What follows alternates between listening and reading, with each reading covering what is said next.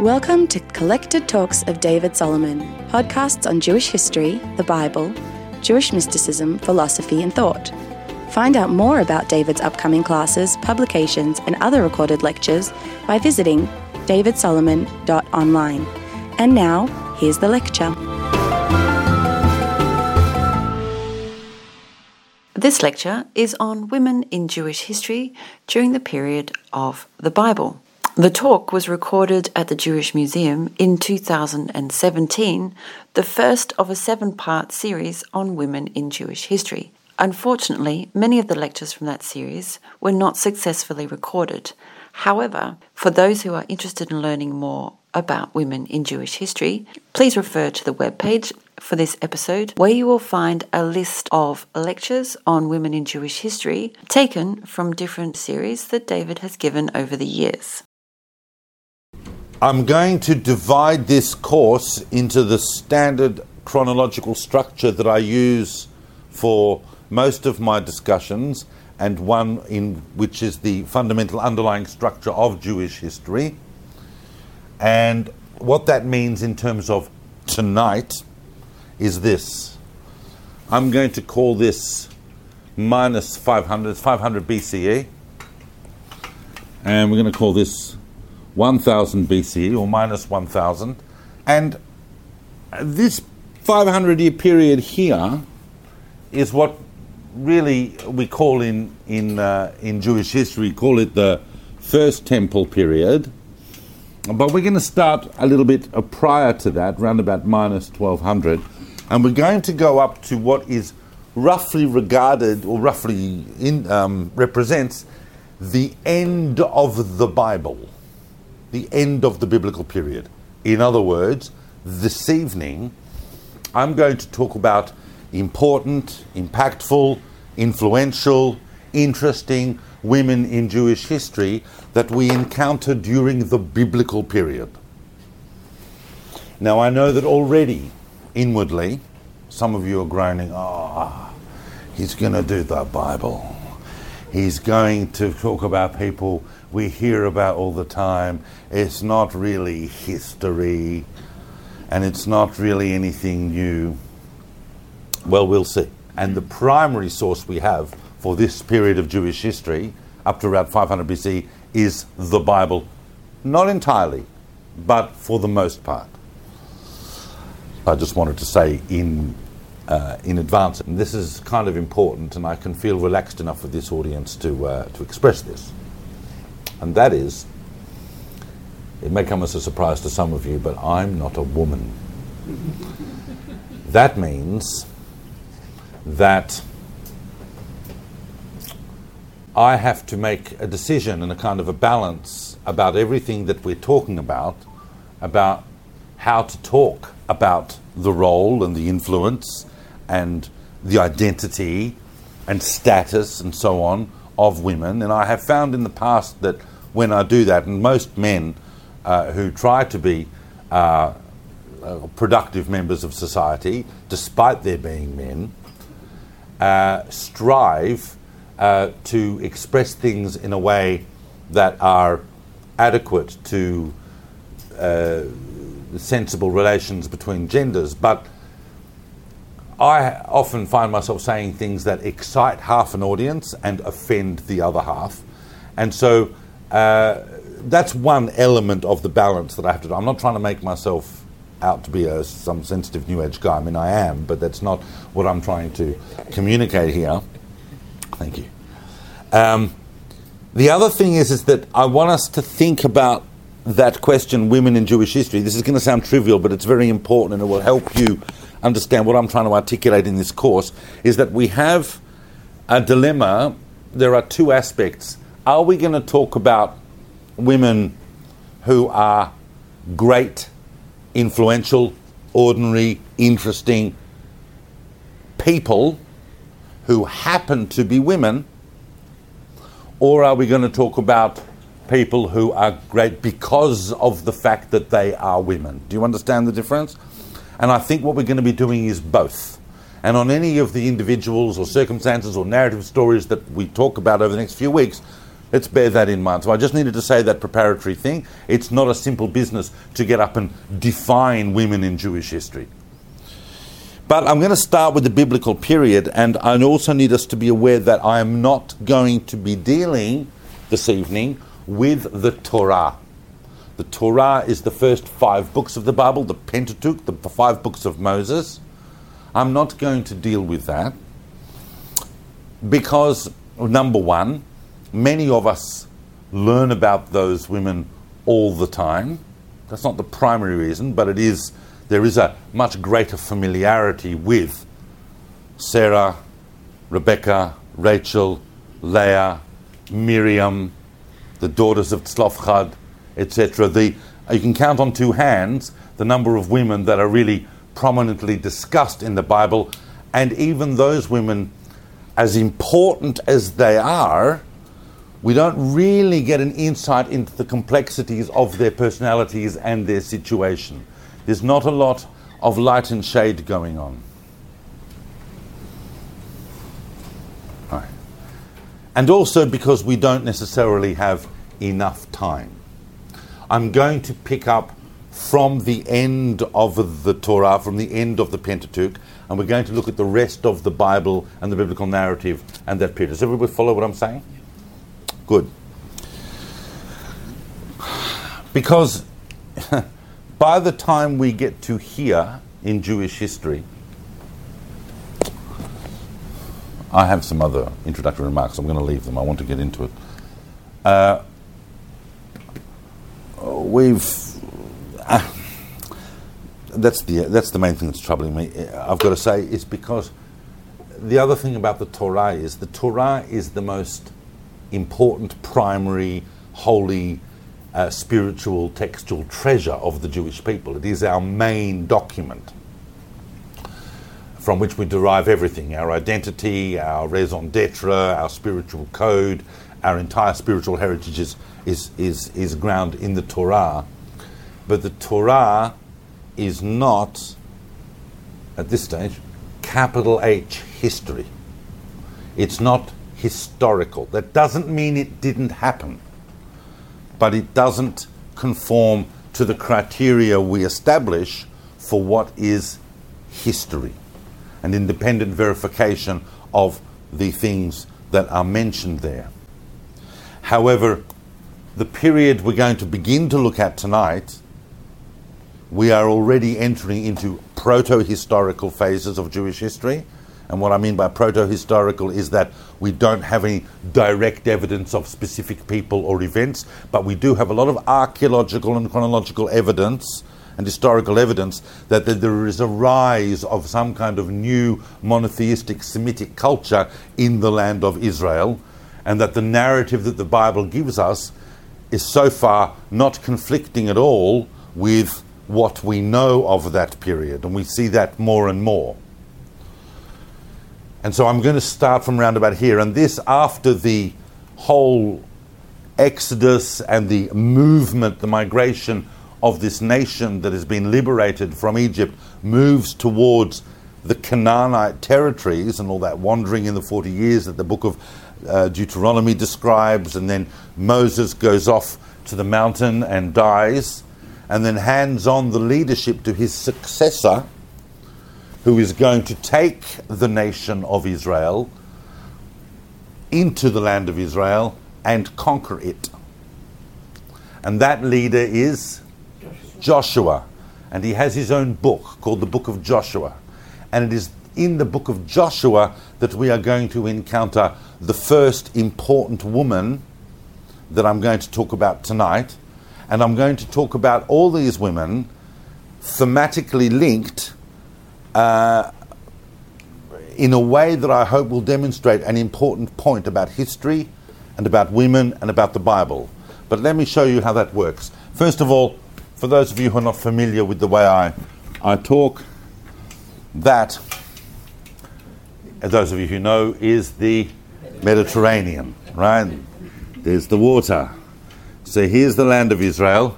So the Jewish people are about to cross the Jordan. They cross the Jordan and they come into the land.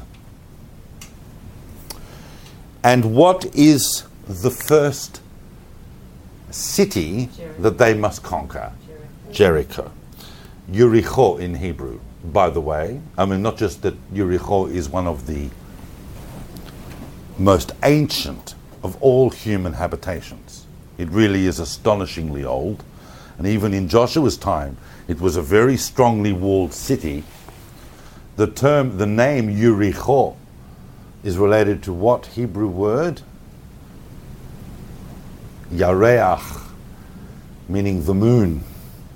We understand that there was some kind of moon cult worship that was going on at Jericho, and we also understand from uh, textual analysis and from other historical sources that it was probably in the grips of a type of brutal dictatorship at the time. And Joshua decides to send two spies into Jericho. These are not like the spies that Moses had sent, who came back with the bad report that caused a collapse in the morale of Israel, that caused Israel to have to wander around the desert for 40 years. These two spies are gung ho, and they're there to do a job and check, give some intel back to Joshua on what's going on in the city. And they get into the city, and the authorities become aware that they are there. So they have to hide in the city. And where do you go if you're in a city and you need to hide? Where do you go? What type of woman? You go to a brothel. Mm, well, yeah, that's a whole discussion. They went to a woman who was the first significant woman I want to talk about, an amazing woman and very, very influential in, in, the way that Jewish history and biblical narrative has been received and understood within Jewish history. And her name is Rachav, or Rahab, as they call it. Rachav is a prostitute, and she lives in an apartment in the wall.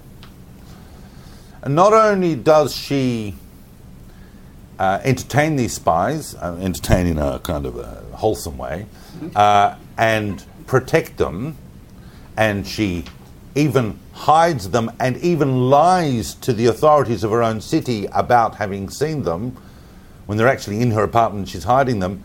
She gives them the in, precisely the intel that they are after.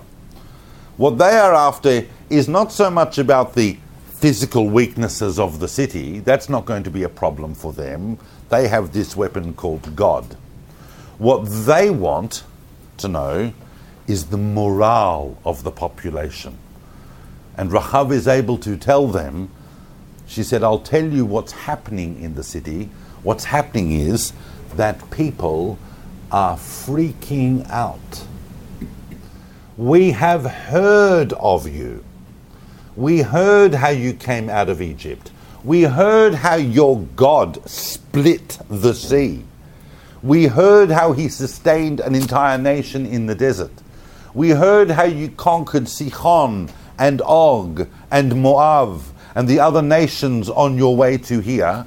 We know that you will take the city. We know that your God is God. That's what they needed to hear. And they went to return to Joshua to give him all that intel. And she said, But what's going to happen is that you're going to enter the city and you're going to annihilate everyone. In return for this intel and for me having protected you and hidden you from the authorities, I would like you to spare my life and the life of my family.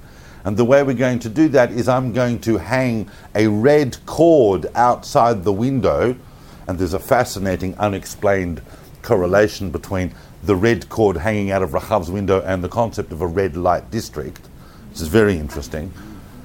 I'm going to, and, and as someone pointed out today, actually, there's a whole relationship potentially with that red cord and the blood that they had to paint on the Passover on the doorposts. That's an unexplored relationship. But she said, and I and my parents and my siblings and their children, my extended family, we're going to be in this apartment, and you need to spare us when you come.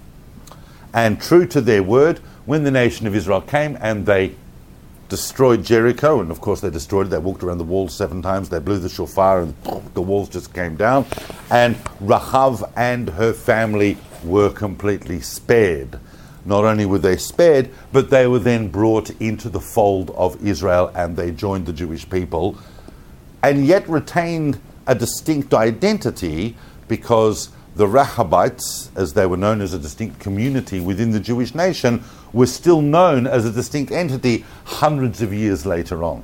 As I was saying it now, for some reason I thought it's a bit tricky because if they're in the apartment in the wall and the wall collapses, they all would have been killed. But let's assume that the wall, part, the most of the wall collapsed, right? Let's let's just let's just say that. Um, it's a very good question. I'm not going to get into the dynamics, right? Maybe she was at the bottom of the wall and the top of the wall. I don't know. Thing is, yeah. But here, here's here now. Now we can read that story and we can go, well, that's very interesting. She's an What nationality was Rahab? Jerichoan. What that, what does that mean? She was Canaanite. She was Canaanite. Now, Canaanite is not a holistic thing. The Canaanites were a generic name given to all of the different tribes and national and racial entities living in that area, what we now call Israel at the time. But she would have been pretty standard pagan Canaanite. You're listening to Collected Talks of David Solomon. If you enjoy these lectures, you can help us cover the cost of hosting, editing, and producing these podcasts for as little as $3 a month. Visit davidsolomon.online to learn more. And the Canaanites had some pretty interesting religions going on as well. Now, I'm going to, I, I, I, I, need to make this point, I need to explain.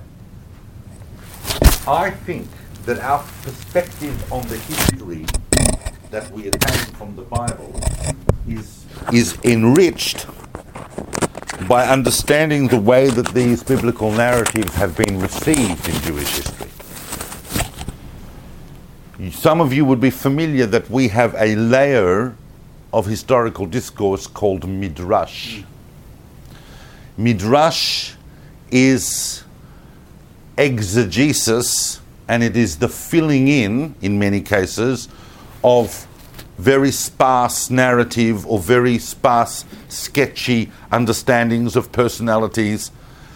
And over the last few thousand years, based on oral traditions that are passed down, some of which contain actual historical material, and some of which are speculations based on the way that the text delivers the information, or logical gaps, or whatever, we derive an entire genre called Midrash.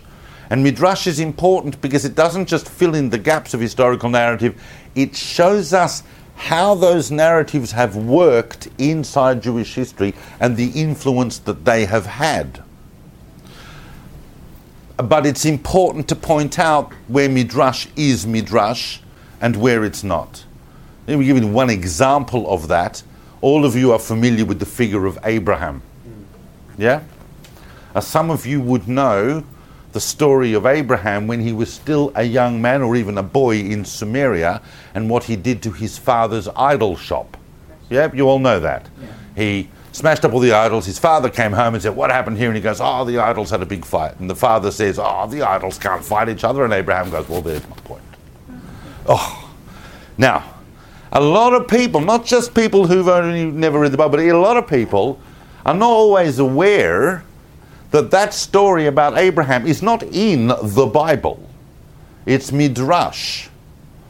It's a midrash that is part of a whole way of trying to explain how is it that God suddenly says to Abraham, You get up and go to the land that I will show you, and I'll make a covenant with you, and you're great and you're amazing. We have hardly heard anything about Abraham. Like, what happened? What did he do to deserve this? And so Midrash comes and fills in the gaps. But they're important Midrashim because they give us an understanding of how these narratives and people are received. So I want to talk about Yael for a minute, uh, and I want, and this not only gives us an insight into Yael and the history, not Yael, Rachav, huh, Rachav, because I'm jumping ahead. Not only does it give us an insight into Rachav, it gives us an insight into the rabbis themselves who were discussing Rachav. And also, I'm going to push your boundaries a bit. Why not? What do the rabbis say about Rachav? The Bible tells us that Rachav was a prostitute. And of course, you're shaking your head. Well, she was a innkeeper. No, she was a prostitute. The word zona means harlot. Now, there is an Aramaic translation of that that some medieval commenters thought that, the, Ar- that it was trying to indicate that she was an innkeeper. But as the Radak and others point out, is that that very word for innkeeper in Aramaic actually also means harlot. And the word zona is very unambiguous. The rabbis had no problem understanding her as a harlot. You've got to remember, I mean, prostitution in the ancient world was a kind of semi respected profession to work in the sex industry. It wasn't something you wanted your family doing, but it was respected not just in the secular domain, but equally there in the domain, the domains of temples and sacred sites had temple prostitutes. So it was recognized that there were these women that worked in that industry. But for the rabbis, they had to go much further than that. Rachav was not merely a prostitute. Rachav was, th- and this is really telling you more about the rabbis than about Rachav, but Rachav was the most erotic woman that ever lived. The mere mention of her name caused men to sexually climax. This is what the rabbis tell us in the Talmud, yeah. Didn't any of the rabbis see her as a traitor to her own people? No, no, they didn't. They saw her as an extremely high level convert who recognized the universality of the true God. Very interesting. What does that tell us about the? Well, the rabbis, well, well, the Bible itself, the Bible itself extols Rachav, so they can't move around that. They can't say suddenly Rachav's a bad person. They had to say, but what's interesting is that that is the reason why she married Joshua, according to Midrash. That itself is not in the Bible, but Midrash tells us she married Joshua. And therefore, the Rachabites, hundreds of years later, saw themselves as descendants of Rachav and Joshua. She marries Joshua because Joshua was the only man capable of consummating relations with her. And the fact that Joshua was 90 years old at the time might have helped. And he was, of course, an extremely high level holy person. So that is an insight into what the rabbis are doing with Rachav, but I'm going to come, I'm going to fit Rachav in thematically when I talk about the next couple of women, and then I want to just stand back for a minute and look at what the early stages of the post Pentateuchal Bible, what they have to say about women, uh, and uh, you will see how that kind of perception and that kind of uh, role uh, fits in. Because I want to move on and I want to talk about, you see, after Joshua, here's the land of Israel, and after Joshua, uh, well, well, let's talk about Joshua for a second because there's something I need to point out about this. Um, and I don't, want to get too sensitive about this, but those of you who are exposed to uh, teaching and uh, the teaching of uh, you know biblical education might be aware that probably the most difficult book to teach in our generation uh, would be the book of Joshua, because basically the entire book from beginning to end is just from the perspective of our generation looks like just one great big long war crime. They were going around effectively ethnically cleansing or annihilating entire nations on the command of God. Now, the uh, our assessment of that notwithstanding, oh, that doesn't stop people today, by the way, heralding that era as some kind of precedent that we should be looking towards. And many people don't realize that the conquests of Joshua, as impressive as they were, equal almost exactly the size and dimensions of what is today the West Bank. And that was the inverse of today because then all of that Gush Dan, Tel Aviv, all of that western coastal region was in the hands of the Philistines. Whereas today, The western coastal region, Gush Dan, Tel Aviv, all the rest of it, is the one part of Israel where the world is prepared to say that's Israel, and it is precisely the West Bank, the conquests of Joshua, that are in some sort of international conflict. It's a fascinating inversion. Joshua is not, in my opinion, a good precedent for us to be looking at, but it's a very difficult book to teach which makes it more astonishing because they were in fact commanded to annihilate everyone, and yet they accepted Rahav, and they accepted Rahav's family. So it's not just that Rahav really becomes the first convert, and I know that we might touch upon Ruth and so on, who are other proto converts, but that Rahav becomes an extraordinarily high level convert that is accepted even in a general rubric where there is a lot of conquest and annihilation going on. Did she have a great influence? Well, her influence was acting as an example for all her descendants and as an example to uh, Joshua and to the people that some of these Canaanites could be accepted if they were under, you know, if, if they were uh, professing uh, the universality of uh, the monotheistic God. Well, it's, it's, it's a difficult question, but I just I want to move on because after Joshua, the nation of Israel is settling the land according to tribes. Right? Now, these are the tribes allocating the, or allocated their lands and they, and they conquer them. But they are more or less a loose confederacy of tribes. There's no central authority. In other words, each one's got their own issues. Uh, tribes with problems up here because they've got enemies they're dealing with can't call upon the other tribe. They know they share a common myth and a common point of origin, but they can't call on each other because they've all got their own issues. These guys can't come and help these guys because they've got their own issues they've got to deal with. Now, all of this is happening around about the year 1200 as we enter into the phase known that's covered by the book of Judges in the Bible. And I just need to spend a minute talking about round about what's going on in 1200 BC because it's very, very important to what is about to unfold. Uh, some of you would be aware that this is the period around about 1200, just as we're conquering the land, that we are at a tremendous technological disadvantage because we do not have this new thing called iron. The Hittites nearby have invented an oven that they can turn up to 800 degrees Celsius, they can smelt iron, and the great advantage of iron is not just its strength, it's the fact that you can produce it very quickly. Iron is everywhere, and whereas before you might have 50 men you might have an army where there's one spear or one sword among 50 men. Now you can arm thousands of men very quickly with cheaply and easily produced materials. That's the real shift that happens. And what we find is, is that now that we didn't used to know this, but in the last couple of hundred years, archaeologists and historians have done a lot of work, and we now realize something. And that is that round about this period, there is a an entire wave of destruction that goes right throughout here, from the Fertile Crescent in Mesopotamia right through to Egypt.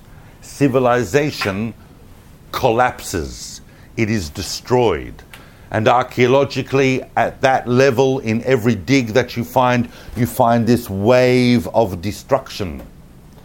It's not incredible to link a wave of destruction with the arrival on the scene of an entirely new military technology.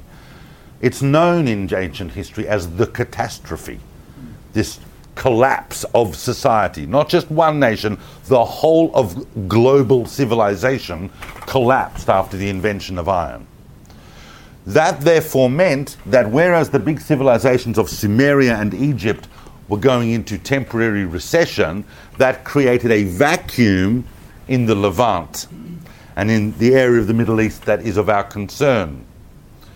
That meant that there were new powers arising in this area, and one place where several uh, warlords tried their hand to create types of entities, kingdoms that would eventually go on to become empires. Remember that they hadn't read history and they didn't know the Bible, didn't know how things would turn out. For all they knew, they were going to be the next big thing. And one of the big centers for that was at a place called Chatzor. Chatzor is in the north, right in the north of Israel, virtually in the Golan. And Chatzor, through its use of iron, controlled the land of Israel and controlled particularly the Jezreel Valley, the fertile Jezreel Valley. And the reality of it is, certainly in the ancient world, whether they admit it or not, if you control the Jezreel Valley, you control the Middle East. That is the gateway between Egypt and Sumeria and Turkey and Lebanon and Phoenicia and everything going on here. And it's fertile and it's a pass. Everywhere else is desert, mountains. That's been the case for a long time. The Jezreel Valley is very, very important. And they were controlling it in a brutal dictatorship for 20 years. A king called Yavin, and he controlled it through the use of 900 iron chariots, which were under the command of a general called Sisera. Now, as I said, this thing went on for 20 years. That was part of the cycle of what was happening in this phase of Jewish history. There were oppressions, liberations, oppressions, liberations. This is the period of the judges. There was no dynasty, there were no dynasties, there was no central authority. Heroes would rise up, they would deal with crises, and then go and retire back at the farm. But this was a particularly difficult period. Looked very, very much like Jewish history could have even possibly come to an end. The person who delivered from this problem is known as the Mother of Israel. And her name, of course, is Devorah. And Devorah, the Bible tells us, was a prophetess. She was the spiritual leader of the age. Now, I, I need to emphasize that because some of you are sitting going, okay, she was the spiritual leader of the age. There are many people who believe, they may not all be in this room, but there are many people who do believe that Jewish history or Judaism is this static representation of what it has always been, and that is simply not the case. Jewish history, Jewish civilization, Jewish culture has evolved. And the last thousand years has seen the constant disempowering of women being pulled back a bit now in some sectors of the Jewish world, but in previous epochs, it was not a problem for a woman to be the spiritual leader of that generation. Devorah was the spiritual leader of the generation, and not only that, we are told that she wasn't just a prophetess, she was actually a judge and she judged people. She sat under a palm tree somewhere in the middle of the country, and people would come to her with their issues. She was like a biblical Dr. Phil. And she sat there and she realized that liberation from this oppression was key to the continued survival of the Jewish nation. And what we see throughout this narrative, and as well as all the midrashic material associated with it, we see throughout this narrative is that women had a very specific relationship towards violence. They didn't do it. Men did violence. Men carried out wars. Women could be the instigators of them, but they did not fight. They did not carry weapons and they did not engage in violence. If you need people to do violence and you need a war, get men. Men like that sort of thing, it's what they do well. But that is very clear right throughout. And when we're trying to define the status of women, and we're not just going to see it with Devorah, we're going to see it with others as well, is that if they do engage in war or battle, It's regarded as highly, highly unusual. By the way, just, just as a footnote, um, some of you are sitting going, oh, Chatzor, you know, yeah, another place. Right? Just a place David mentioned, right? You are aware, are you not, that Chatzor is the largest archaeological site in Israel. It is a World Heritage Site.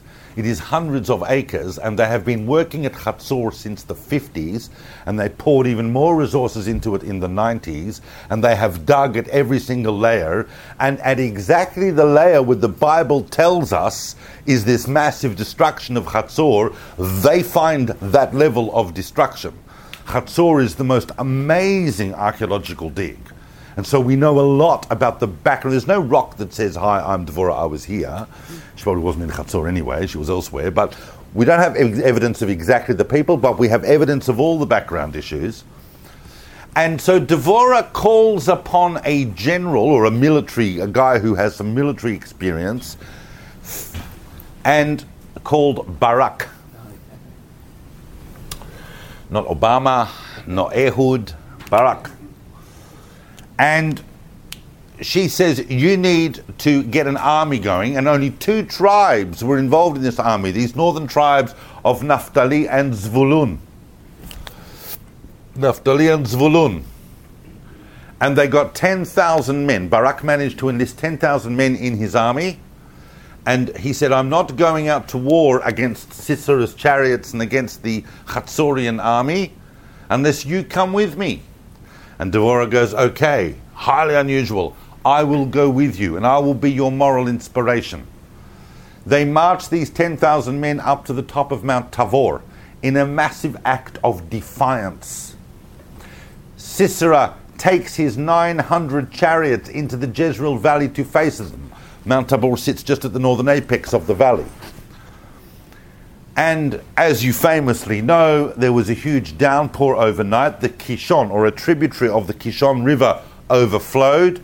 Everything turned into mud.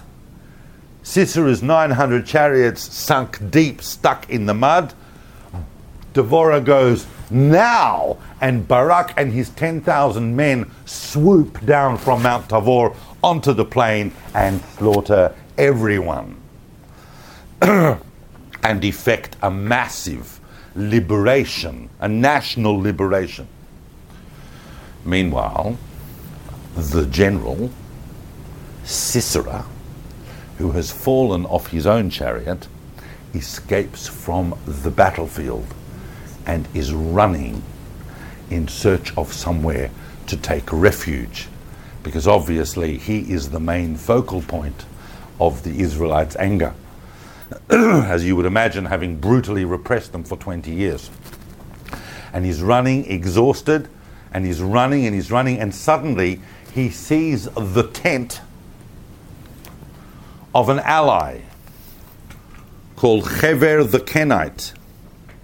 Now the Kenites are interesting. They are also they're connected with Jethro, and they are uh, like a well, you know who the Kenites are exactly like? They're exactly like when you think, who do you think of when you think people living in the north of Israel who are kind of not part of the uh, around society around them, but like loyal, Druze. the Druze. That and it's amazing because the Druze also have a whole thing about Jethro. The Kenites were the Jew, the Druze. And what we sometimes forget when we think, you know, when we think the Druze, we have warm, fluffy thoughts, right? Oh, the Druze, they serve in the IDF, they're so nice, they're loyal, they're not Jewish, but they're loyal. And we sometimes forget that there are Druze on the other side of the border who live in Syria who are loyal to Syria. I mean, the Druze, it's just a quality the Druze have. They are loyal to the nation in which they live.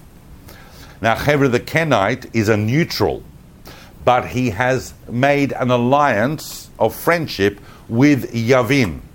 So when Sisera sees his king's allies' tent, he goes, Oh, brilliant. And he rushes inside, and in, at the tent is Hever's wife, Yael.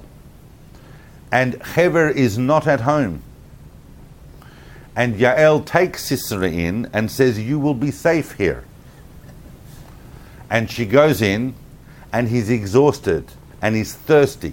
And she gives him milk And so he gets sleepy.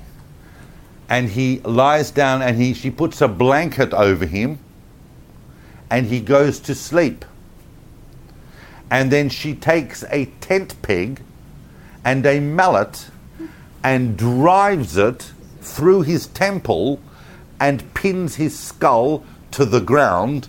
And after a series of fits and convulsions, he dies. She kills him. She is then extolled in Jewish history as a fabulous heroine. She is the woman that Devorah prophesied that Sisera will fall at the hands of a woman. It wasn't Devorah herself, it was in fact Yael.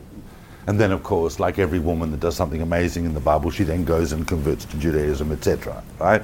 But Yael is an extremely important part of the story. Chapter 4 of the book of Judges talks about the story of Devorah and the story of Yael. Chapter 5 is this amazing poem which represents one of the oldest parts of Tanakh, stunning Hebrew, which is a poetic rendition of the story of Devorah. The rabbis, not enough for them, this story. Midrash does a whole thing with it.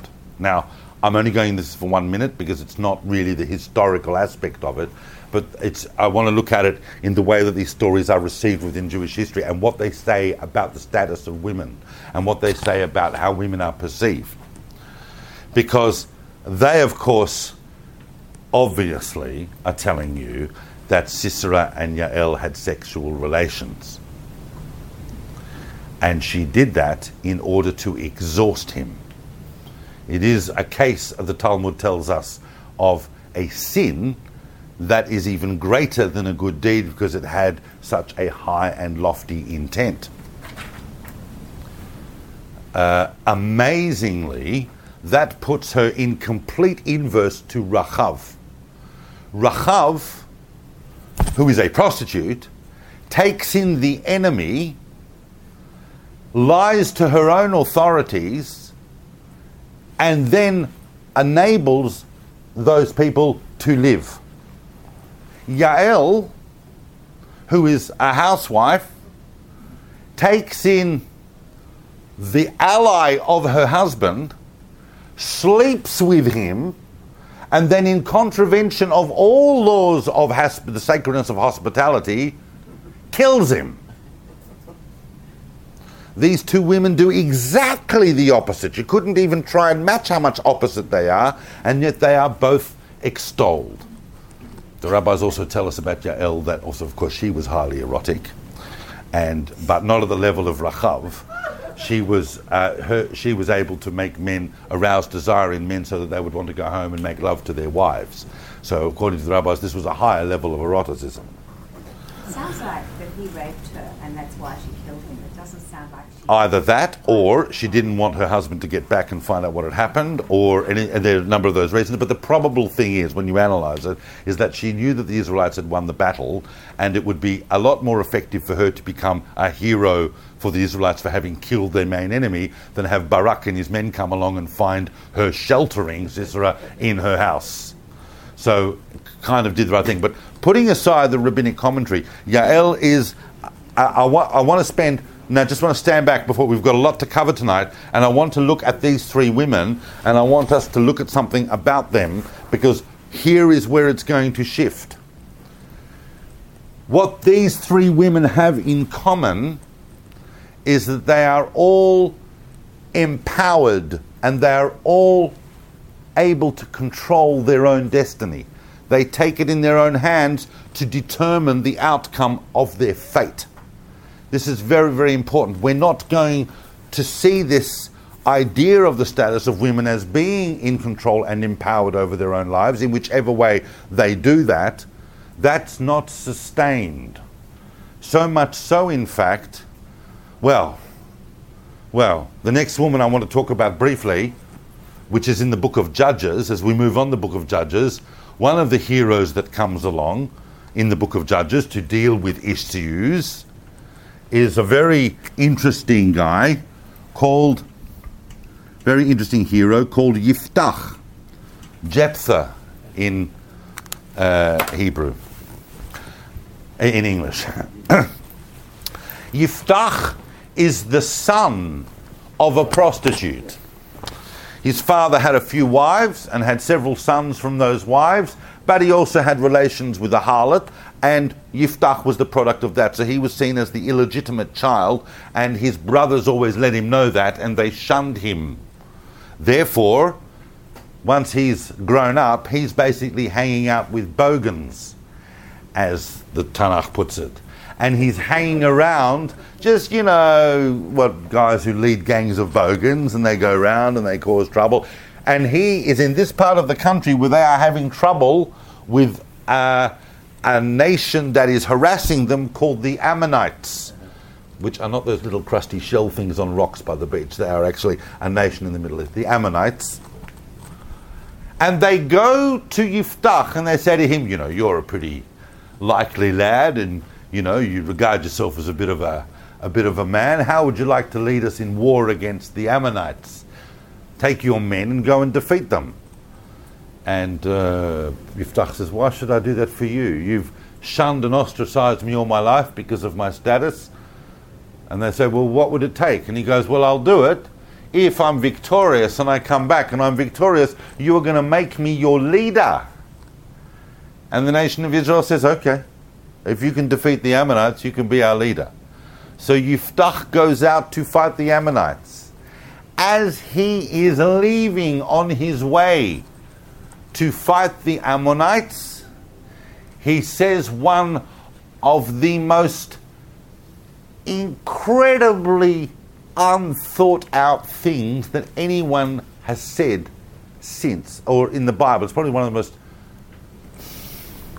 Uh, there's certain words I don't want to use about leaders of Israel, but this is really, really out there. Why anyone would say this, especially when you're talking to God and you're in the Bible, you know what's going to happen. He says, If God, if I return victorious from my war with the Ammonites, I will sacrifice to you the first thing I see when I get back, the first thing that comes out to greet me. And of course, he goes, he defeats the Ammonites, he comes back, and as he's coming towards his house, his daughter runs out to greet him and to wish him well on his victory. Oh no! Now I have to sacrifice you to God. And amazingly, she goes, Oh no! Now you have to sacrifice me to God because you made a vow. They're all pretty upset. However, she says, I understand that you have to fulfill your vow to God. But before you do, can I ask one thing? Before you do, and this also has to go down as one of the strangest and most inexplicable statements made in the Bible.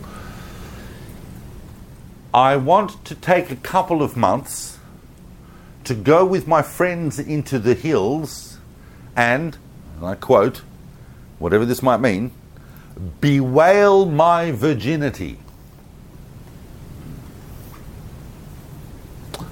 Now, we're not entirely sure what that means. Well, I imagine she was a late teenager. We're not entirely, no, not a tiny little girl. We're not entirely sure what that means. If her problem was that she didn't want to die a virgin, that could have been easily fixed. There's something else. Maybe it was because of a loss of fecundity. Maybe because she would never have children. Maybe she would never be able to consummate true love. But whatever it is that it represented in the biblical age, she went with her friends to the hills for a few months and bewailed her virginity. And then Yiftach fulfilled his vow. That's what the Tanakh tells us. Now, later commentators come along. It doesn't say he sacrificed, it just says he fulfilled his vow. So later commentators come along and they go, that's impossible. Human sacrifice?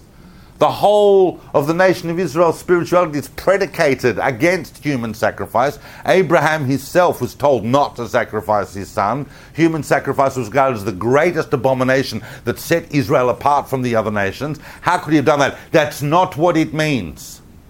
And there are other supports for this. What it means was he took her and he dedicated her to God, meaning that he effectively walled her up in a compound somewhere, and she spent the rest of her life as a celibate dedicated to God. The Bible tells us there and then that that is never to happen again. And that is the origin of the whole point as to why the Jewish people have never had nuns.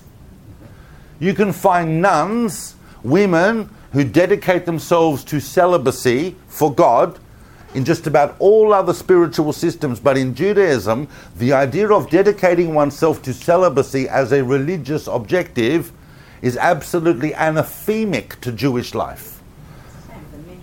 It's same for men, but particularly with women, that is highlighted in the. We don't even know her name in the story of the daughter of Yiftach. This series of women show the way that empowerment has changed.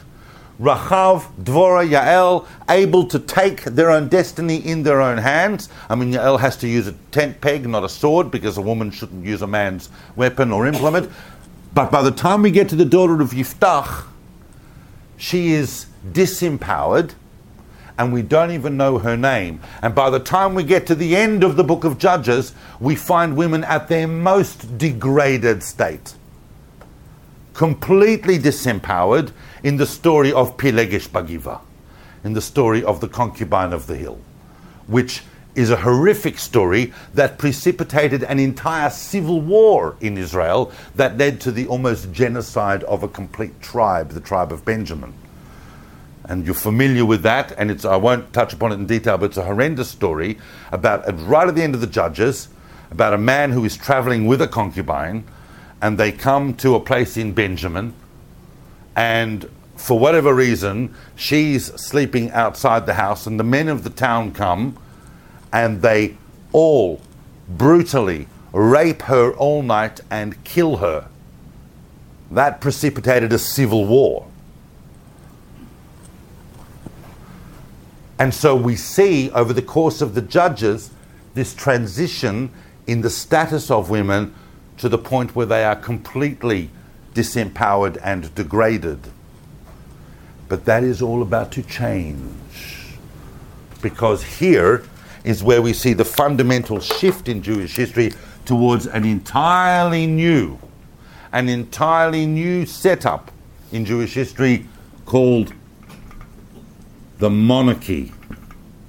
We are about to get kings and queens, and that is going to change everything.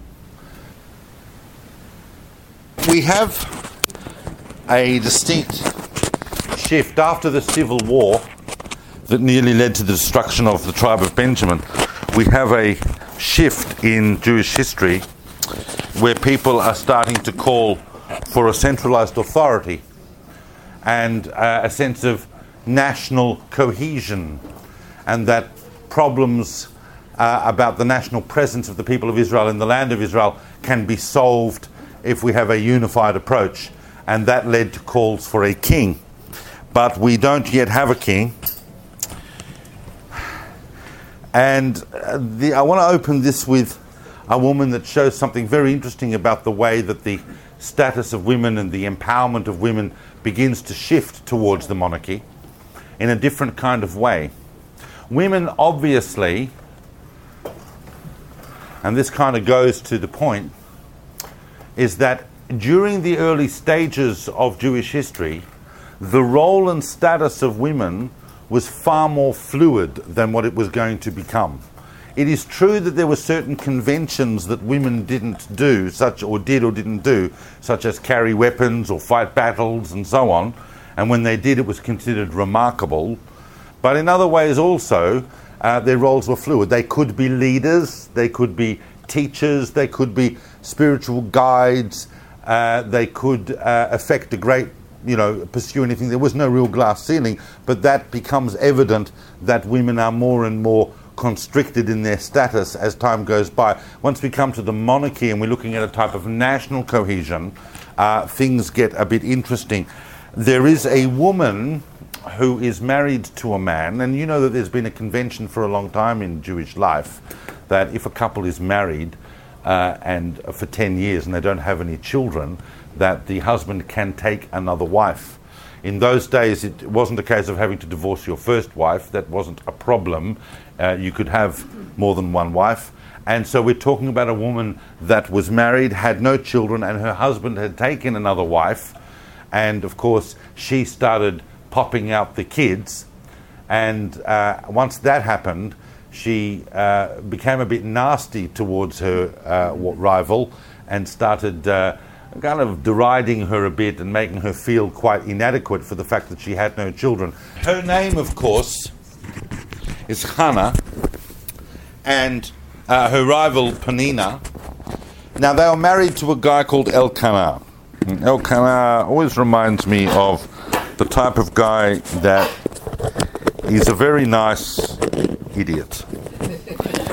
Uh, he is quite religious, and every year he takes his two wives and his children, uh, Penina's children, the whole family, and they all go on a pilgrimage to the spiritual center of Israel, where the tabernacle, the sacred site of Shiloh. And they go there, and there's lots of families come, and they have a big they sacrifice. And the sacrifice meant that they part of the animal goes to God, part to the priest, and everybody sits around having a huge meat fest with wine and this parties, and it's it's a whole it's the pilgrimage to Shiloh. So he takes his family every year, and this one particular year he takes her and uh, she's really upset. She's sad. Panina's been giving her a hard time. She's she's pretty embittered, and he gives her he gives all a portion of meat appropriate to Panina and all her children, and then he gives Hannah a double portion of meat, and he says to her. You know, aren't I basically a good husband? Aren't I worth more to you than ten sons? I'm such a great guy, etc. And I always think that's a bit idiotic. It's really quite unfulfilling. You know, you have this major issue where you're unfulfilled in your life, and your husband's going, "Here, have a steak," right? and and and aren't I great? And you know, what do you need kids for? You got me. You know, it's just something missing about it. Oh, I think So- he meant well. that's what I'm saying. He's a well-meaning idiot. Anyway, she gets she gets up, uh, and she feeling pretty pretty bad about the whole thing, and she wanders into the sanctuary late at night. It's very quiet. Everyone's still partying outside, and she wanders in, and she kneels on the floor, and she just pours out her heart to God. Is it so difficult, God, to give me one child? Just give me a child. That's all I ask. And if you give me a son, I will dedicate him to God. Anyway, the high priest Eli wanders in at this point and sees her on the floor. I mean, here's the point, just before I talk about that. This is a woman that is also effectively disempowered.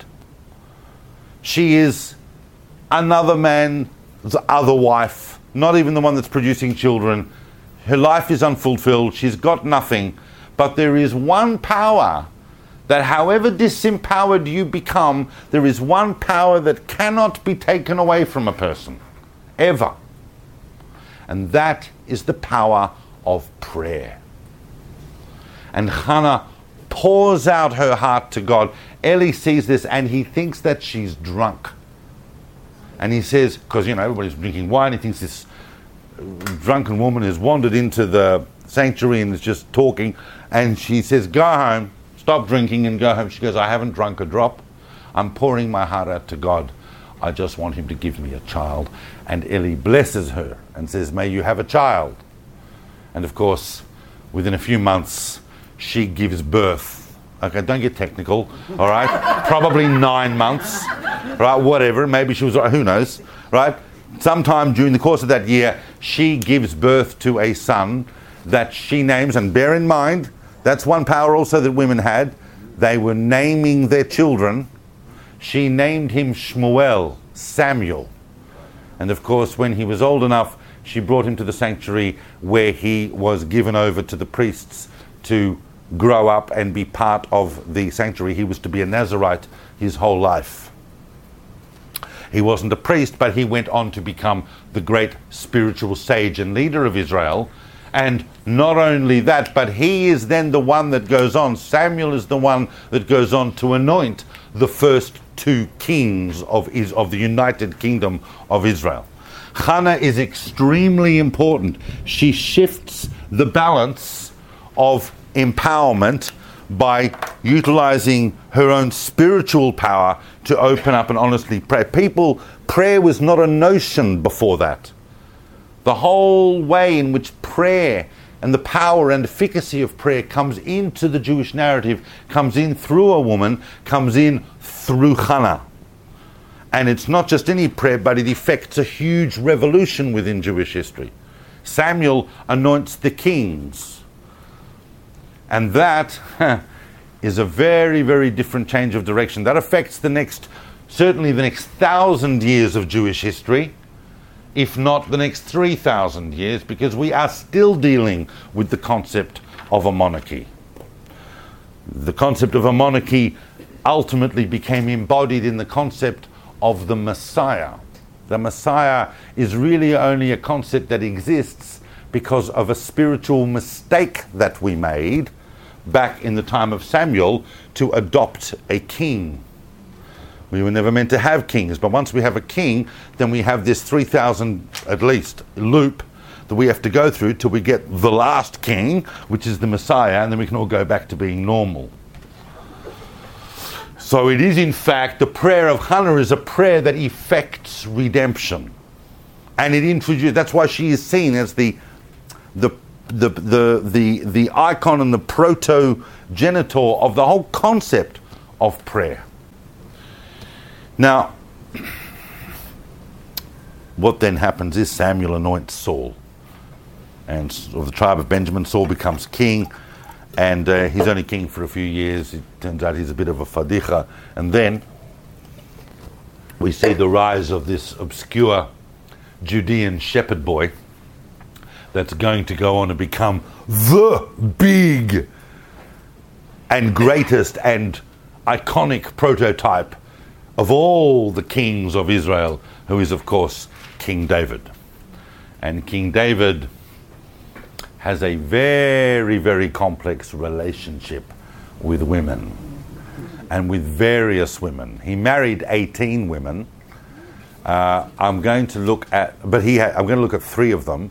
But he had, he had complex relations with all the women in his life, including his own daughters, his sisters, and so on. But we're going to just look at the wives because they represent something about the theme I want to talk about tonight, which is really the empowerment of women and the way it's shifted throughout the biblical narrative. Of course, the first woman that really David is associated with in any kind of depth is the uh, his first wife, and that is a daughter of King Saul that is. Saul had two daughters, Merav, who was promised to David, and Michal. Saul gave Merav to another man. And by this stage, uh, Saul was already suffering from the paranoid delusions regarding David that uh, turned out to be correct.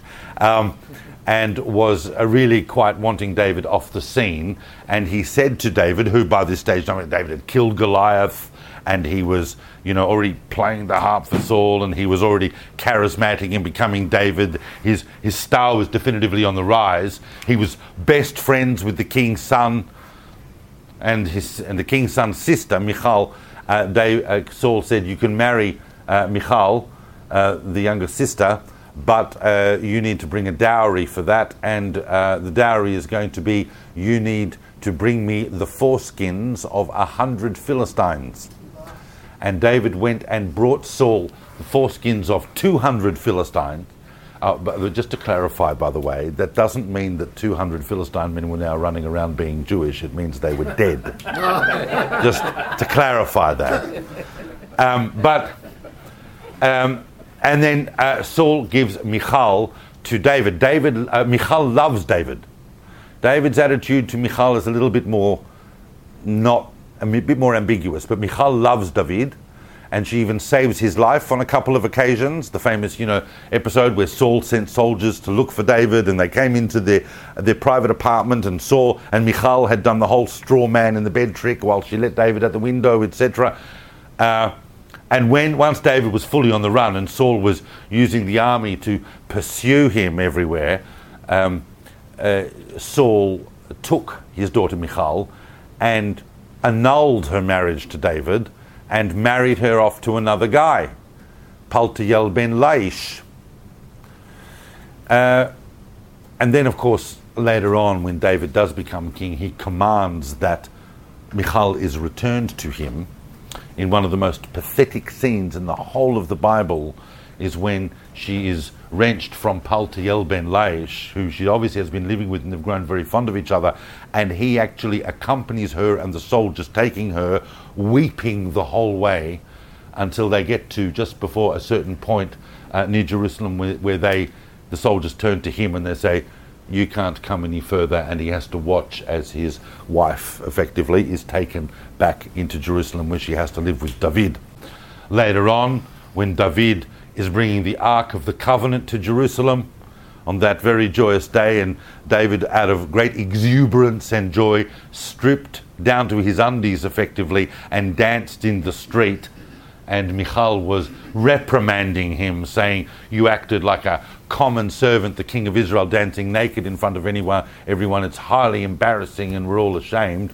And David was very upset at her qualifications on his uh, on her criticism of his joyous spiritual exuberance and told her, Well, you will never have children.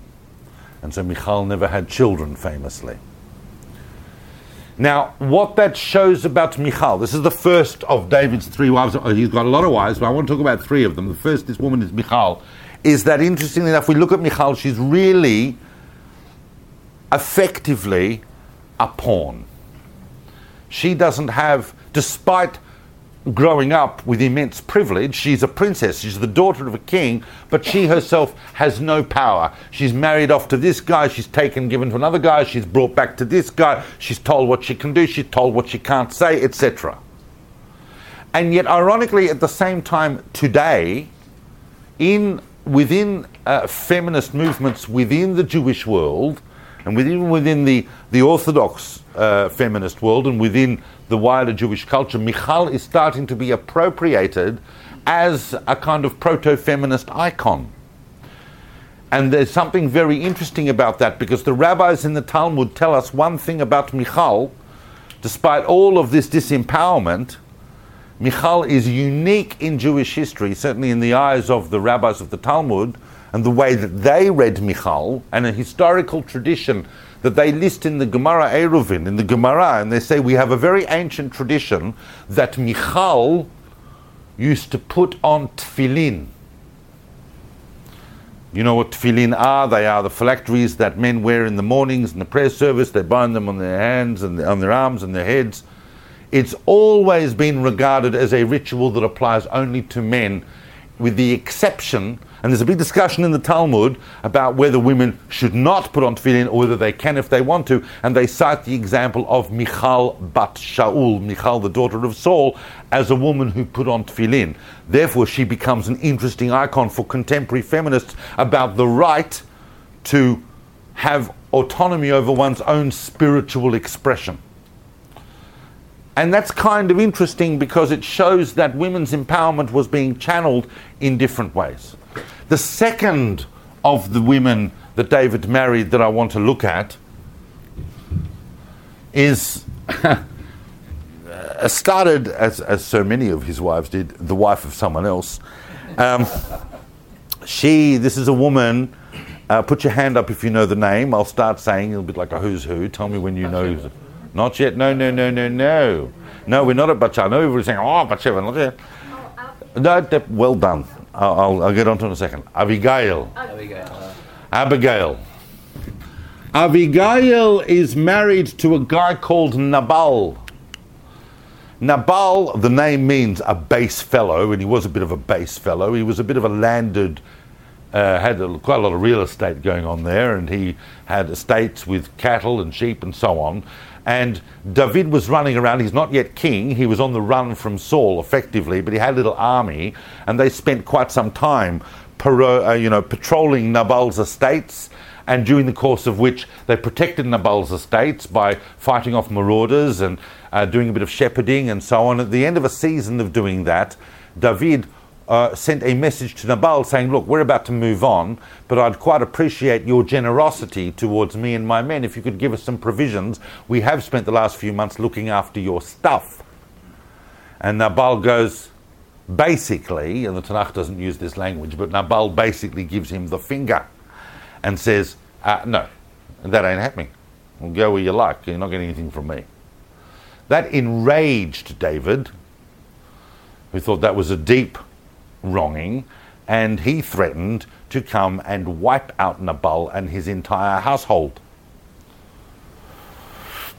The night before he was due to do that, Nabal's wife, Abig- Abigail, took a number of camels and lo- oh, camels, donkeys, and loaded them with provisions, and went down to meet David at his camp, and basically said, "Look, you know, my husband, maybe not the brightest spark in the box. He's a bit of a whatever, but look, don't just just if you would calm down, if you would accept this generosity on behalf of our household, and it was a very generous offering, several donkeys laden with food and provisions and so on. Please take this and just spare us. And I know that you know we've offended you, and you're very great. In other words, she was using wisdom and a way of talking that was able to calm David down, and he accepted this and he moved on. A few days later, Nabal's having a party at his house, and Abigail goes to him and tells him what she did and that she gave David, because Nabal's feeling pretty pleased with his answer that he gave David. Abigail tells Nabal that in secret she went and gave David all those provisions. Nabal hears that, flies into a rage, has a stroke, and dies. And then David marries Abigail. David was so impressed with Abigail that he decided that she should be one of his wives, and that's pretty much the detail that we know about Abigail, although we do know that she followed David and went with David on all of his subsequent adventures and eventually ended up living with David's extended family in Jerusalem. Abigail became one of the main wives of David. One one of the, his real confidants. Yes, yeah, yeah. They were very close. He had a lot of respect for her. The rabbis, of course, tell us that Abigail was. Now, I know th- th- these sorts of comments, when I bring in the rabbis tell us, um, they tell us more about the rabbis than they do about these women. But the rabbis tell us that Abigail was one of the four most beautiful women that the world has ever seen those women, who are, of course, all from Jewish history and all from the Bible, are Sarah, Rachav, Abigail, and Esther. And Abigail was in that set. Like there are other very, very attractive women, gorgeous women, uh, sensationally looking women, but these women are the four most beautiful women the world have ever seen, present company except. Now, They wouldn't acknowledge that they were smart, but No, exactly. Although they, although they did talk a lot about Abigail's wisdom, about that she was wise and what she did was extremely wise. And I'm just going to go into the yes, were you back? I'm going to go into the midrashic for just two seconds on that because it's an audience. It's late at night, and I just want to challenge us and. Um, uh, talk about all these issues because they do come into play in various ways, but it's a bit delicate. But I'll, I'll try and talk about it. Uh, the rabbis the rabbis fill in the gaps and say that Abigail, this is not history, this is midrash. And once again, I'll say this because people go, why are you telling us these stories from the rabbis? It's not even because they give us an idea about the way that these women have been received as icons.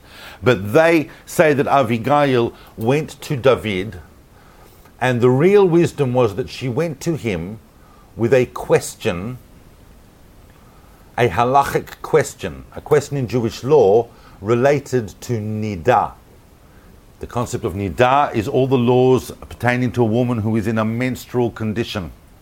Women can't have relations with their husbands until they've been to the mikveh. They can't go to the mikveh until they've waited a certain amount of time, and they can't start waiting that certain amount of time until they know that their menstrual cy- that their ovulation is, or sorry, that whatever it is that um, I'm trying to find the word for has finished.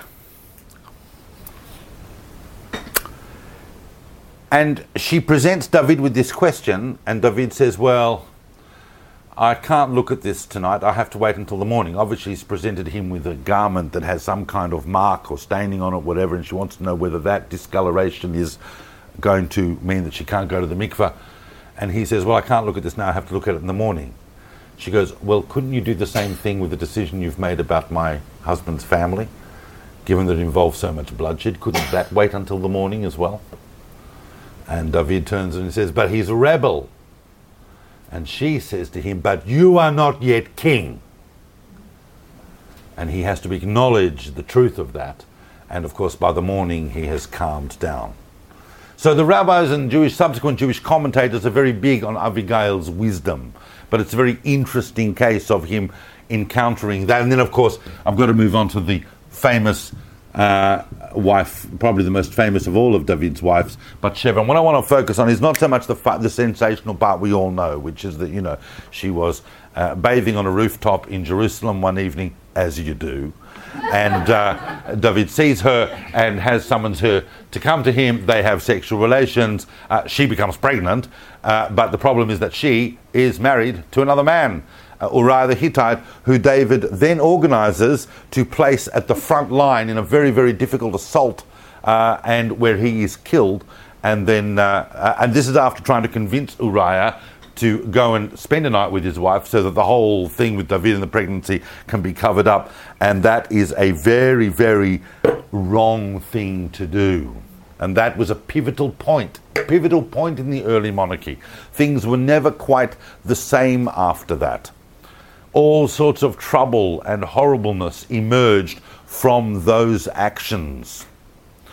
Obviously, ultimately, David was forgiven uh, because of the depth of his repentance. The child that Bathsheba had from that union died after seven days. David was inconsolable about that, but eventually his marriage to Bathsheba became accepted, so much so that her son, the next child she gave, her son, Shlomo, eventually went on to become King Solomon, David's successor. But what's extremely interesting is Bathsheba's later career. People know all the sensational parts with the Rembrandt paintings and the things, and they know that, but they don't really aren't that aware of just how Bathsheba went on to become an extremely influential and powerful person within the Davidic court. Much, much later, when David is effectively on his deathbed, one of his other sons, not a son of Bathsheba, but a son of a wife called Chagit, a son called Adoniah, rebels. This is not the first son to rebel against David. We've already had Avshalom's rebellion quite some time before. Adoniah rebels and says, Ani emloch. I'm going to be king when my father dies. And Bathsheba, together with the prophet, have to go into David and reaffirm with David, who's lying on his, effectively lying on his deathbed, and he can't get warm, so they're bringing him a 16 year old girl to keep him company. Company. He kind of marries her in a formal seminary, ceremony. They're not really uh, having relations, but she's there to keep him warm. She goes in and she speaks to David and gets him to reaffirm the succession through King Solomon. So, in that way, she effected the subsequent events. And then, when David dies and King Solomon, her son, becomes king, Bathsheba uh, is approached by Adoniah. Adoniah is allowed to live after his rebellion. It's quelled. David, the royal decree comes straight from David's chamber. It quashes the rebellion, and Adoniah is allowed to live. But after David dies, Adoniah goes to Bathsheba and he says, Could you please speak to my brother, your son, the king? I have a little request. Now, I know I didn't become king, and I'm okay with that. But would it be possible for me to marry Avishag? Would it be possible for me to marry my father's concubine slash wife? Bathsheba transmits that request to King Solomon, and Adoniah does not last the day. Adoniah's job was to keep shtum, not to go asking for his father's wife. That, of course, was a sign that the rebellion was still quelling. That would have been a very, very bad thing symbolically to have done and would have shifted the power relations. Now, the question is did Bathsheba go in there knowing what King Solomon's response, would, knowing what her son would respond, and deliberately gave it in that way? Or did she genuinely feel kind of slightly remorseful because her son had become king? She was actually feeling for Adoniah and was prepared to transmit his question to the king. We don't know. But she played that role. She was the person that people could approach to access the king. And in fact, the Midrash tells us that David, King Solomon had spent eight years building the temple. And the day of its dedication had approached and it was the morning of its dedication. After you build something, the most important public building project in the whole of Jewish history, and the morning of its dedication, the king is not there because the king is still asleep. He hasn't woken up. But no one can go in. Uh, well, the reason he slept in is because the night before he had married the daughter of Pharaoh and had been up all night partying, and he was asleep and no one wanted to go in and wake the king. That's something you do not do. And the only person they could ask to go in and wake the king was his mother. And Bathsheba went in and woke up the king, and so that he could actually go and dedicate the temple. There's something metaphoric in that about the way that Bathsheba is the arouser of redemption, the arouser of the revelation that eventually is Jewish history always works towards ultimately. Now, I um,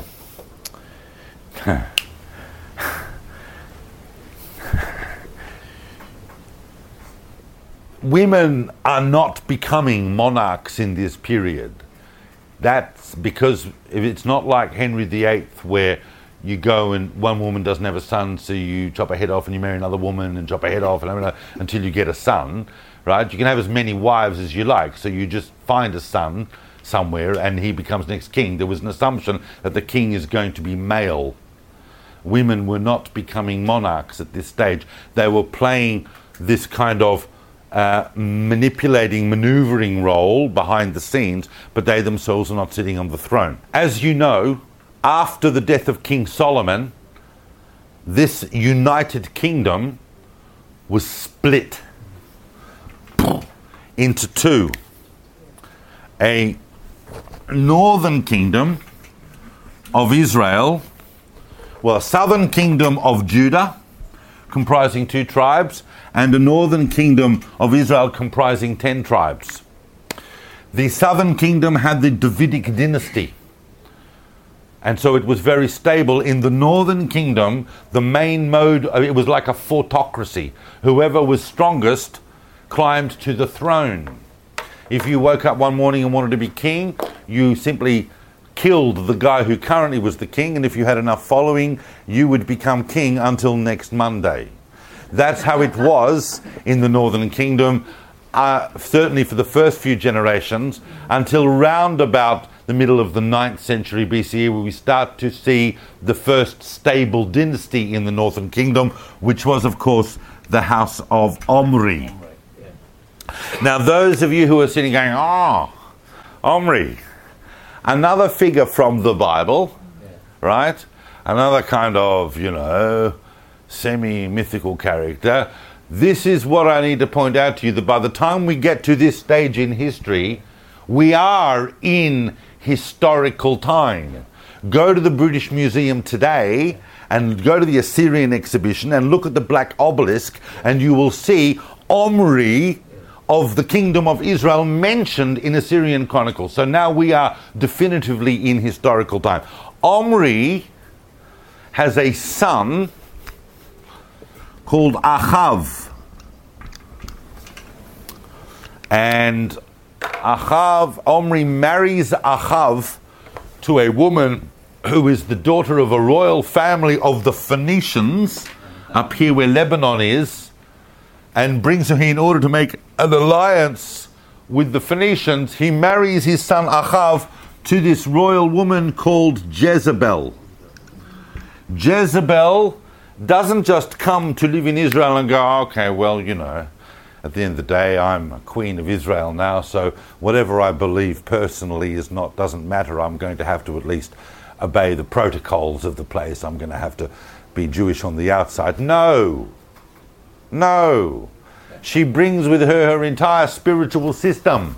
She brings priests. She brings prophets of her religion, which is the worship of Baal. Now I say Baal, and you go, oh, Baal. And Baal is not some simple monolithic religion. Baal is a very complex set of beliefs going right across the Middle East.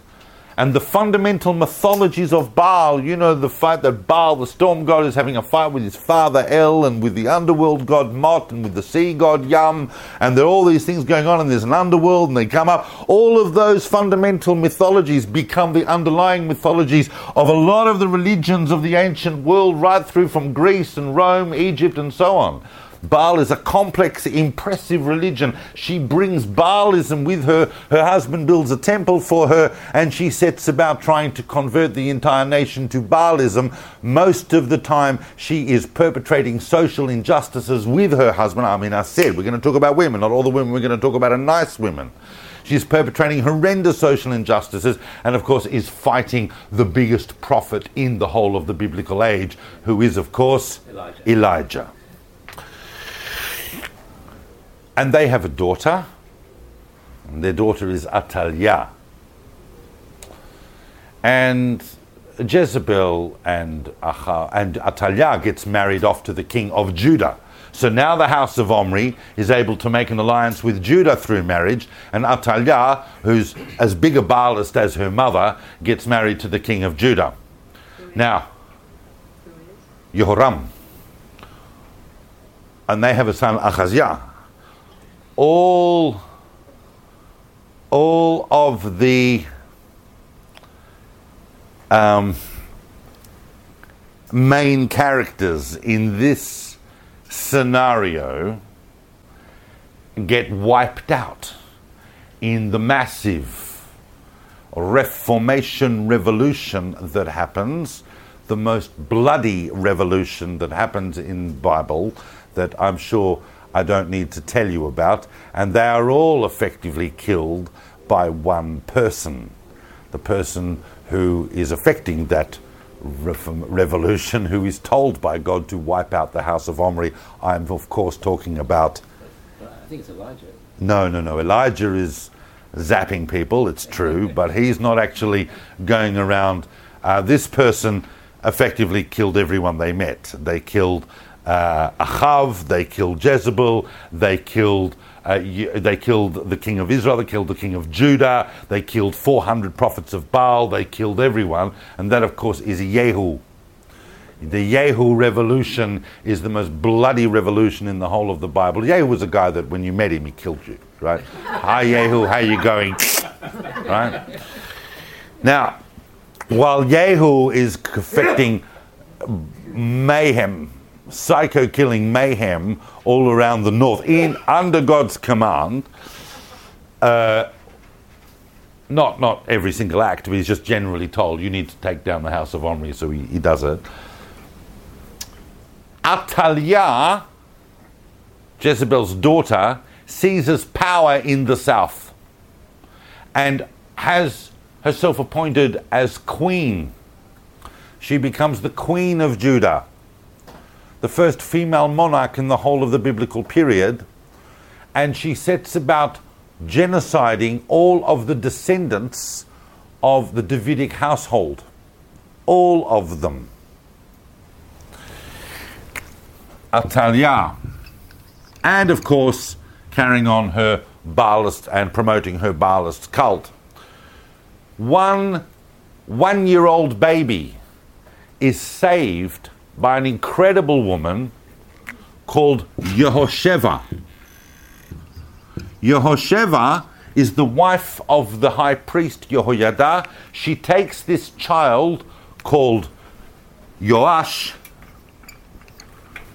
and hides him in the temple for six years. When the child is six or seven, he's brought out, the crowd is assembled, and they crown him as king. Atalia runs over to find out what's going on, sees the child being crowned king, freaks out, and she's seized by the crowd and executed. That is the end of her reign. We have this interregnum period, not interregnum, but, but, but this like interval in the middle of the temple period in the southern kingdom where it is ruled by a very, very vicious queen. So for the Bible, even when a queen does come into power, it's not perceived as a positive thing. Unlike later in Jewish history, and we'll even discuss this in the next talk, we find that women are coming into power as monarchs very, very effectively and productively. But in the biblical narrative, Jezebel and Atalia were seen as extremely wicked people. Although, you know, Yehu at the end of the day, after he fed her, bo- threw her out a window and then fed her body to the dogs, he wasn't, Yehu was not a simple person. Uh, or maybe he was, but he said, find the remains and bury them because she was at the end of the day the daughter of a king. She was of a royal fam of some form. And uh, the rabbis actually tell us that Jezebel was eaten entirely by dogs, as foretold, except for her hands and her feet.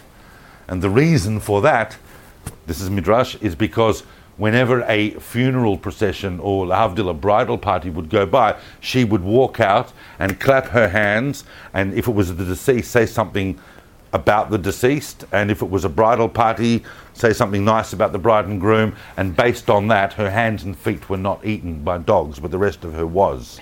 The rabbis were very, very upset with Jezebel, as was the Bible. No, you don't even need the rabbis for that. The Bible is very upset with Jezebel, and that's why her name has come down in history as the embodiment of, although it has a slightly different meaning today, but it's the embodiment of a. She really was the Lady Macbeth of the Bible. She was girding, goading Achav on to, uh, to do all sorts of unpleasantness.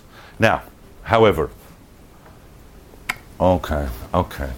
Uh, I know where I wanted to start and I know where I want to end. So I want to start with Rachav, and I'm going to now just go in the last few minutes. I want to go to the end of the first temple. If we look at the year around about the year 600, so we know that in Judah, uh, just prior to this, and a few decades prior to around about here, uh, not so much the 620, in the middle of this uh, seventh century BCE, there was a series of awful, awful awful kings in Judah.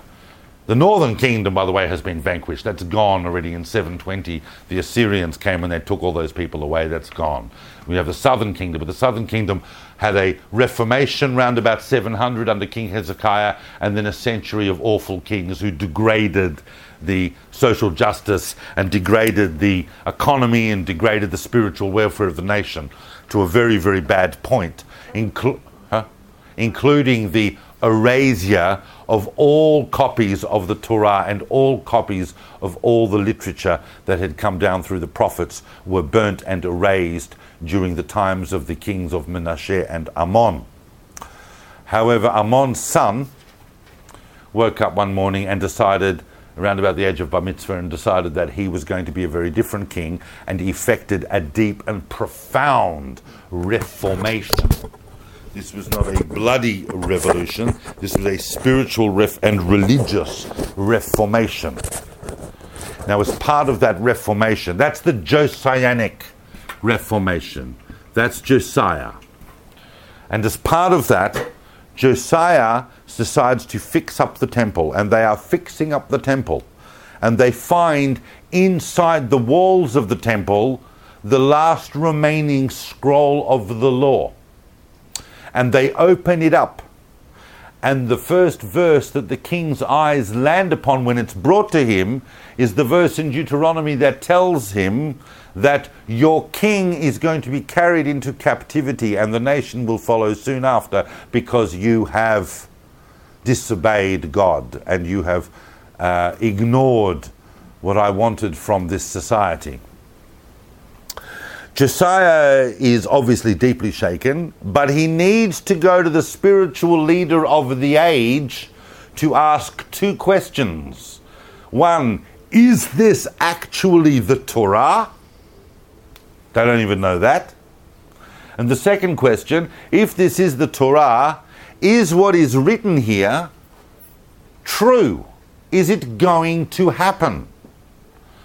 And that is a generation where you had a number of choices as to who would be the spiritual leader of that generation. That is a generation that includes the prophet Jeremiah, the prophet Habakkuk, the prophet Zephaniah. But the king Josiah does not send these questions to any of those.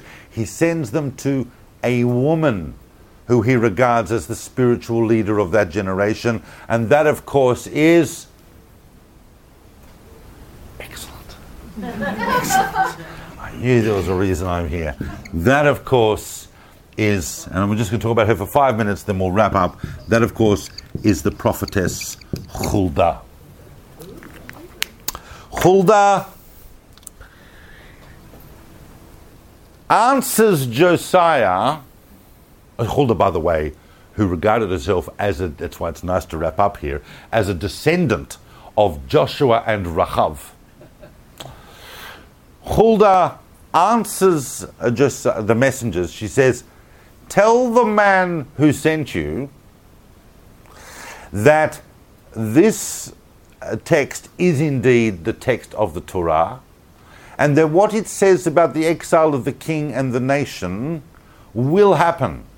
But because you have been pious and have humbled yourself before God, you see, too much bloodshed, too much corruption has happened. They have to be requited. We can't roll that back. It's going to happen. But because you have been pious and have humbled yourself before God, you will not see this in your lifetime. You will die before these things come about. And Josiah goes, yeah, okay, good. It's always very strange. He's like, he's like, yeah, fine, oh, good, okay. So I'm not going to see them. That's all right then.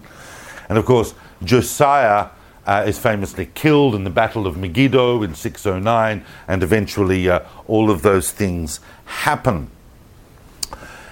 Uh, Huldah is not her name. Uh, the name Huldah means.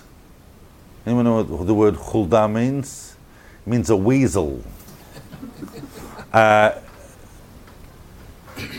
Midrash explains that she was called that because of the language that she used when she referred to the king, that man that sent you.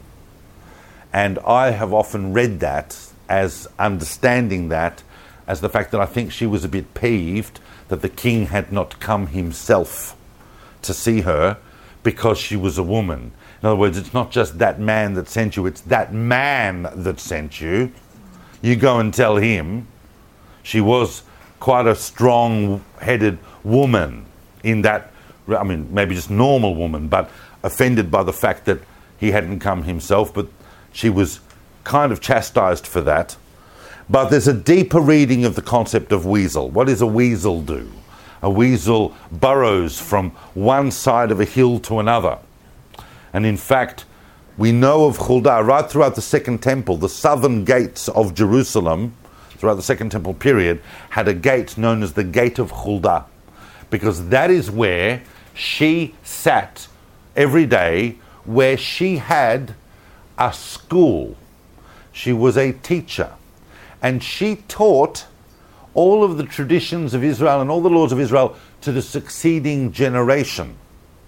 That generation, the generation of the next generation, the generation of Ezekiel and Daniel and all of those tremendous figures, went on to create the identity of the Jewish nation in the exilic and post exilic period. In other words, she, in a sense, borrows the spiritual traditions from one side of the Babylonian exile to the other. And that is where we see channeled a new form of empowerment for women in the sense that she is perceived as really the prototype educator in Jewish history. She is the first person that we look at and say her primary objective was to teach. She was obviously a great teacher. She was obviously someone who uh, was valued as a tremendous spiritual sage. Uh, but ultimately, even here, by the time we get to the Second Temple, if we really think about it, the nature of women being able to control their own destiny totally, as we saw in the early stages, uh, has become eroded throughout, for the most part, throughout the monarchical period. But we still find women uh, playing roles of tremendous uh, impact and influence as they're challenging, as they're ch- channeling uh, different forms of empowerment. And that's a very, very important uh, aspect of Huldah. So uh, these are the 10 or so women that uh, I wanted to uh, talk about this evening. I know, I know, I know that there are uh, a couple of extremely important women that I did not uh, really alight upon. One, of course, which is back here um, in a kind of side narrative. the Bible goes into the story of a woman called Ruth, who is a Moabite uh, she's a Moabitess. Uh, and although she starts as a kind of semi aristocrat, she is, in fact, uh, as close as you might get to an ordinary woman. But uh, she is obviously her story, which is set in the time of the judges, but is not necessarily regarded as capital H historical in that sense, although she is the great grandmother of King David eventually. And what is super, super important about that is that uh, she represents the epitome of what it is to become a part of the Jewish people from outside, what it is to convert. Many, many, many, many, many, many people in our generation have forgotten that. Mm. Many people have forgotten that have forgotten that when someone earnestly and genuinely wants to join their fate and destiny with the Jewish people, that is, when a person says, Where you go, I will go, your God is my God, that is the epitome of conversion. It is, it is all about the earnestness and honesty and sincerity of intent. And a special law was made because Moabites were not supposed to be entered into the covenant of Israel, the special whole point about Jewish law was worked out that that applies to Moabite men but not to Moabite women. and Ruth becomes not only a high level convert, but she in fact becomes the great grandmother and direct ancestor of King David himself. And the other woman I didn't alight upon, uh, which some of you are probably thinking, oh, I can't believe it didn't talk about that, is of course Esther. Uh, I didn't talk about many other women too. I didn't talk about the wife of Manoach, the mother of Samson, who you know sees a big angel in the field, and then but the the, the, the thing there is she has to run and get a husband. Do you know what I mean? It's like that's that's where the Bible is at with that, because that happens around this time when women are already losing that sense of empowerment. Esther, I will probably touch upon uh, in the next part because I'm putting her more towards the uh, Second Temple period, the beginning of the Second Temple, and bearing in mind that Esther is very complex historically. Uh, we're not entirely sure how that sits. But thank you for listening to all that. It will get very interesting as we get into less familiar people, but no less impactful as history unfolds through the next phase of Jewish history. And uh, we have a lot to cover. So I hopefully I will see you then. Thank you for listening. We hope you enjoyed the talk. For episode notes and transcripts, or to learn more about David's next classes and projects, visit davidsolomon.online. You can also find David on Instagram or Facebook. Thank you. We hope to see you again soon.